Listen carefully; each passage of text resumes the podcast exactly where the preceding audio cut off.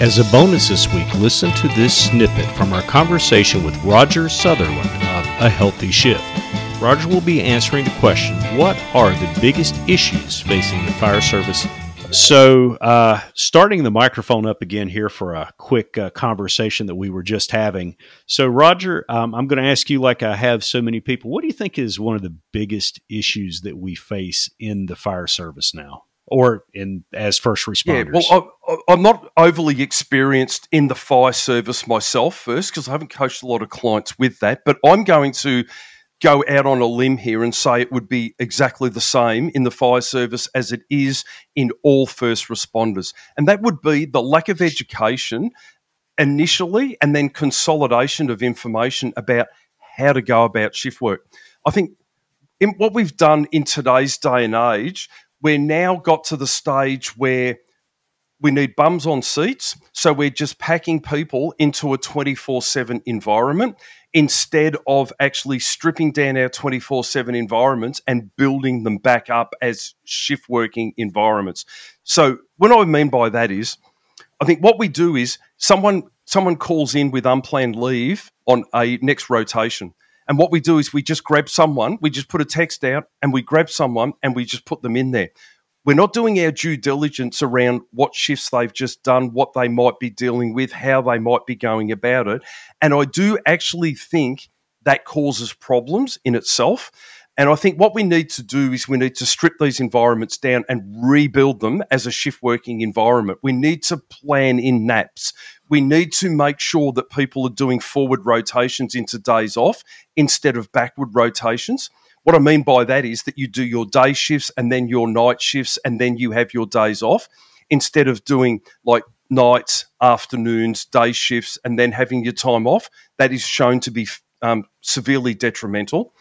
I also think that um, in our health and well-being sphere in the services, we really, really need to be having workshops to support shift workers to help them with strategies as to how to go about functioning properly in shift work. Because I think you probably learnt how to do shift work from your superiors um, or your colleagues at work.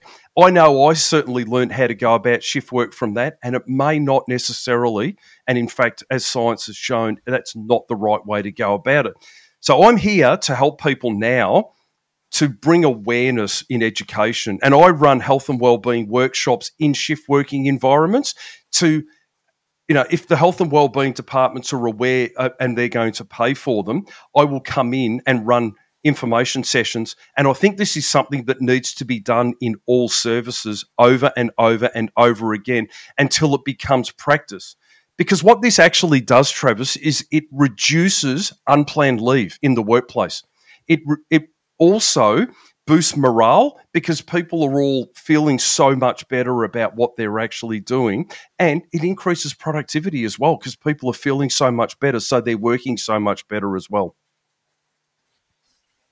So, when you talk about education to the first responders, you know, whether it be fire, police, whatever, um, do you think it could be possibly a leadership type of issue where maybe the chiefs or the captains have not thought far enough ahead to realize, hey, maybe we should teach these new guys a little healthier way about how to do it instead of being thrown in the deep end of the pool. That like is absolutely the issue today.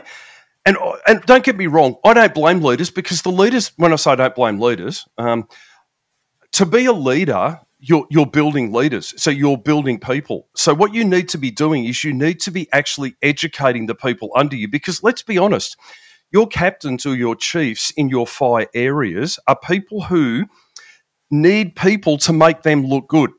They need you there. They need you turning out to fires. They need you literally there that makes you look good. Because if you've got a truck full of people that puts a fire out, that makes you look good. But if your truck can't turn out because there's insufficient staff, that makes you look really bad. So I honestly believe that mm-hmm. these departments, all, all fire, police, paramedics, whatever, what we need to be doing is investing that money. I can tell you the money is in the health and wellbeing departments because they're all allocating funds to it. And you can't expect lieutenants or, or um, fire chiefs or captains to have the knowledge as to how to educate people because they'll give the wrong knowledge. But there are people out there that are literally making it their specialty to put strategies in place. And you will have heard me talking in my last podcast with you, as well as now.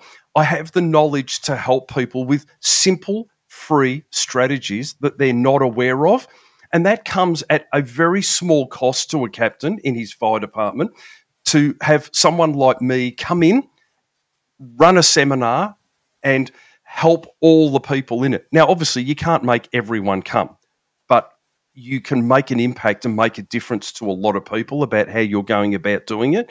And I stay on top of the research because the exciting thing about the research in shift work at the moment is it's very new. It's very, very new. Understanding circadian rhythms and understanding um, chrononutrition, chronobiology is a very, very new and emerging area. I stay on top of that.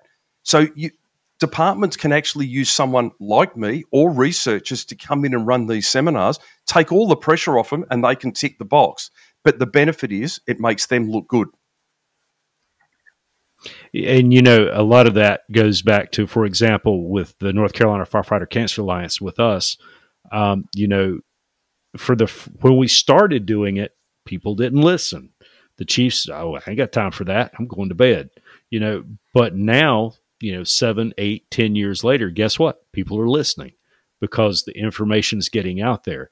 And I know with us, we teach our rookie schools, you know, our our, our incoming guys they they sit through health and safety. They sit through you know cancer exposure reduction. They sit through a mental health and wellness section. Of course there's more to be learned. You can't teach everybody in you know an hour.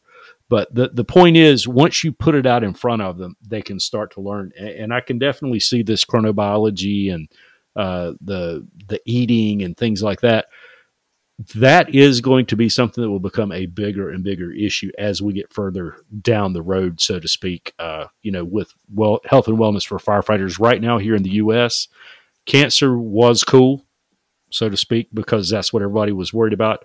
Now it's you know mental health, and the fire service were very reactive. We're not very proactive, so um, it won't be long, I think, before we start seeing a, a, push toward you know these topics that we've talked about today. But I appreciate you taking the time to talk about that a little bit, Roger. But uh, like I said, I, I, thought it was good enough of a conversation. We should hit the record button again. So we'll talk. Thank to you, you so much. You have been listening to All Clear. All Clear is presented by the North Carolina Firefighter Cancer Alliance and the First Responders Peer Support Network. This program is hosted and produced by Travis McGaha and Eric Stevenson. Visit our website, allclearpodcast.com, where you can contact us and leave feedback. If you like what you hear, please share this podcast with someone. The opinions of guests do not necessarily represent the views of the podcast. This podcast is recorded with Descript and with technology that is provided by Cortec Computers. We'll see you soon, and as always, light your fire within.